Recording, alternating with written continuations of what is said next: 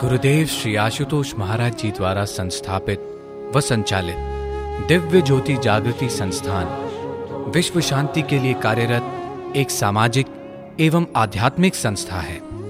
संस्थान की आध्यात्मिक गतिविधियों के अंतर्गत प्रस्तुत है श्रेष्ठ विचारों की श्रृंखला प्रेरणा प्रवाह की तेरानवेवी कड़ी। बोलिए सतगुरु देव महाराज जी की जय। सच्चे दरबार की जय। एक बार स्वामी योगानंद परमहंस जी के दरबार में एक सभा सजी हुई थी।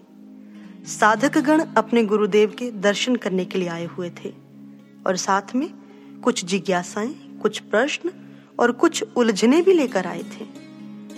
अक्सर ऐसी सभाओं में गुरुदेव अलग अलग उदाहरण देकर अपने शिष्यों के प्रश्नों का समाधान किया करते थे, जिन्हें पाकर शिष्य एक नई ऊर्जा का अनुभव करते और उत्साह से मार्ग पर चलने की प्रेरणा पाते थे। उसी मंडली में एक साधक बड़ा ही उदासीन चेहरा लिए बैठा था। अब शिष्य उदास हो और गुरु उसकी उदासी से अनभिज्ञ रहे, ऐसा कैसे संभव हो सकता है? परमहंस जी की दृष्टि उस पर जा पड़ी। पूछा, इतने मुरझाए से क्यों हो? शिष्य ने बड़े मायूस स्वर में कहा, गुरुदेव मुझे लगता है जीवन बहुत कठिन है।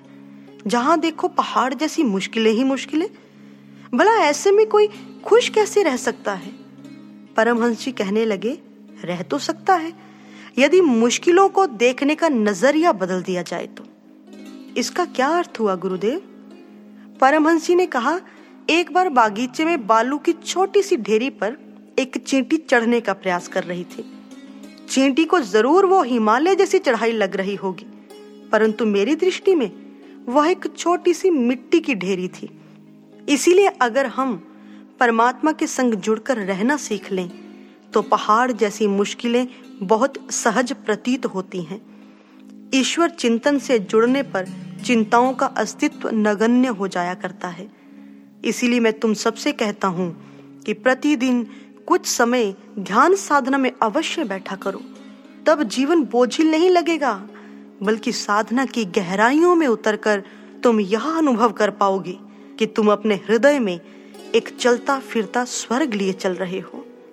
झेल ली हर चोट जाती, साधना की ढाल से चोट खुद ही फिसल जाती, साध्य शक्ति उछाल से। उस शिष्य ने कहा, गुरुदेव दिन भर कार्यों की सूची इतनी लंबी होती है कि साधना के लिए समय ही नहीं निकल पाता। मैं रोज सोचता हूँ कि कल से ध्यान करूँगा, कल से ध्यान करूँगा, लेकिन फिर भी नहीं कर पाता। परमहंस हँसते हुए कहने लगे, वो कल कभी नहीं आएगा।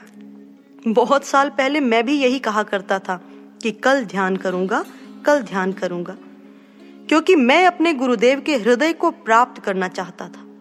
किंतु प्रयास बहुत कम थे। कल कल करते पूरा वर्ष बीत गया। स्थिति सुधरने की बजाय बिगड़ रही थी। तब मैंने संकल्प किया कि मैं प्रतिदिन साधना करूँगा।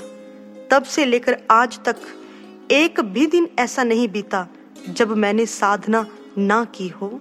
सांस की हर ताल पे कर लो निरंतर साधना।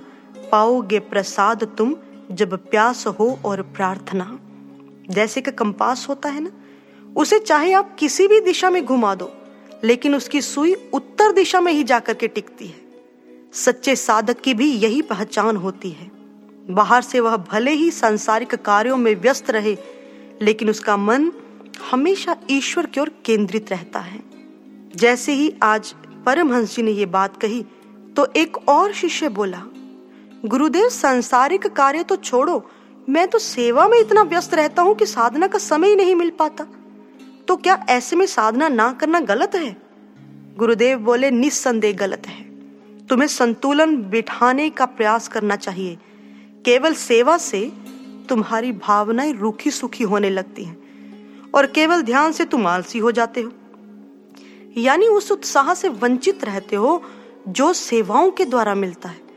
अतः साधना और सेवा दोनों में विवेक से तालमेल बिठाना ज़रूरी है।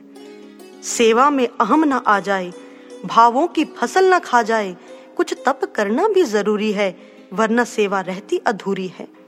गुरु के चरणों में बस वही सेवा स्वीकार है, सेवा के संग साधना से गर साधक को प्यार है, गर साधक को प्यार है।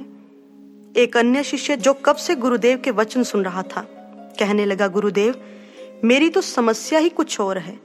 मेरे पास समय तो बहुत होता है परंतु साधना में मन ही नहीं टिकता चारों दिशाओं में बिखरा रहता है। परमहंस बोले शुरू शुरू में जब युक्तेश्वर जी से मैंने ज्ञान प्राप्त किया तब मेरे साथ भी यही दिक्कत आती थी। परंतु गुरुदेव मुझे अभ्यास करने पर ज़ोर देते थे। उसी अभ्यास का प्रभाव है कि अब मैं 48 घंटे भी एक साथ बैठ जाया करता हूँ। दरअसल हमारा मन सरसों के दानों से भरी हुई एक पोटली जैसा है। यदि वह दाने बिखर जाएँ, तो इकट्ठा करने में समय तो लगेगा ना? लेकिन जैसे जैसे तुम अभ्यास करोगे, तुम्हारी एकाग्रता बढ़ेगी।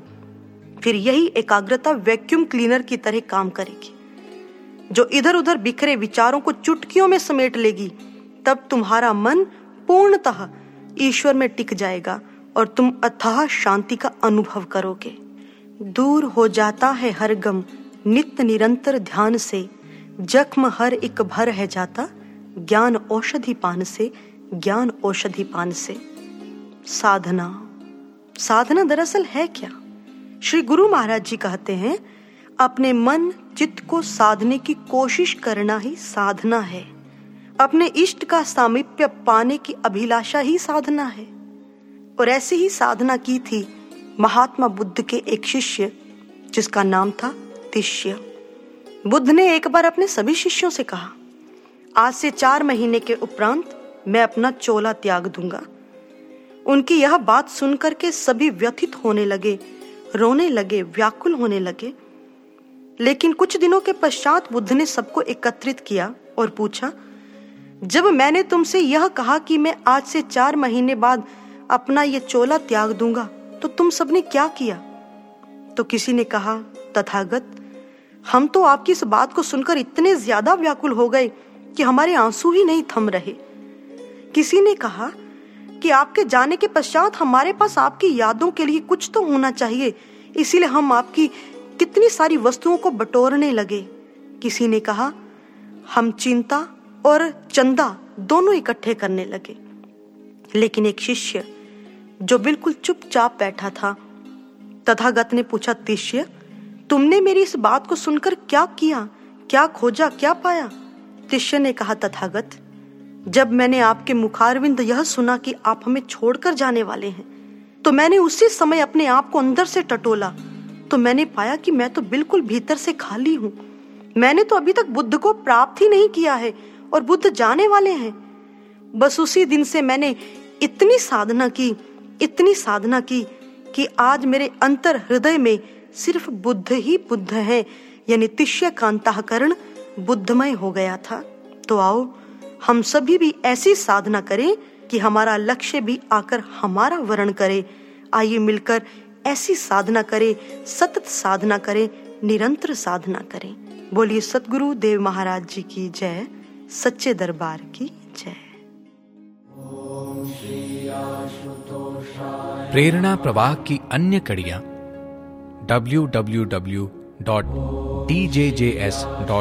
ओ आर जी पर उपलब्ध हैं।